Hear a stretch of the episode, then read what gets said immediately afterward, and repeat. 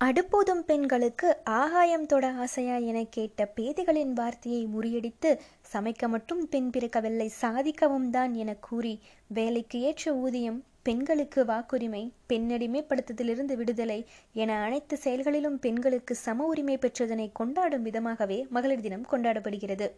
ஆயிரத்தி எட்நூத்தி நாற்பத்தி எட்டாம் ஆண்டு மார்ச் எட்டாம் நாள் பிரான்ஸ் மன்னர் லூயி அரசவை ஆலோசனை குழுவில் பெண்கள் பங்கேற்கவும் வாக்குரிமை அளிக்கவும் பெண்களுக்கு ஒப்புதல் அளித்த நாளையே மகளிர் தினமாக கொண்டாடுகிறோம்.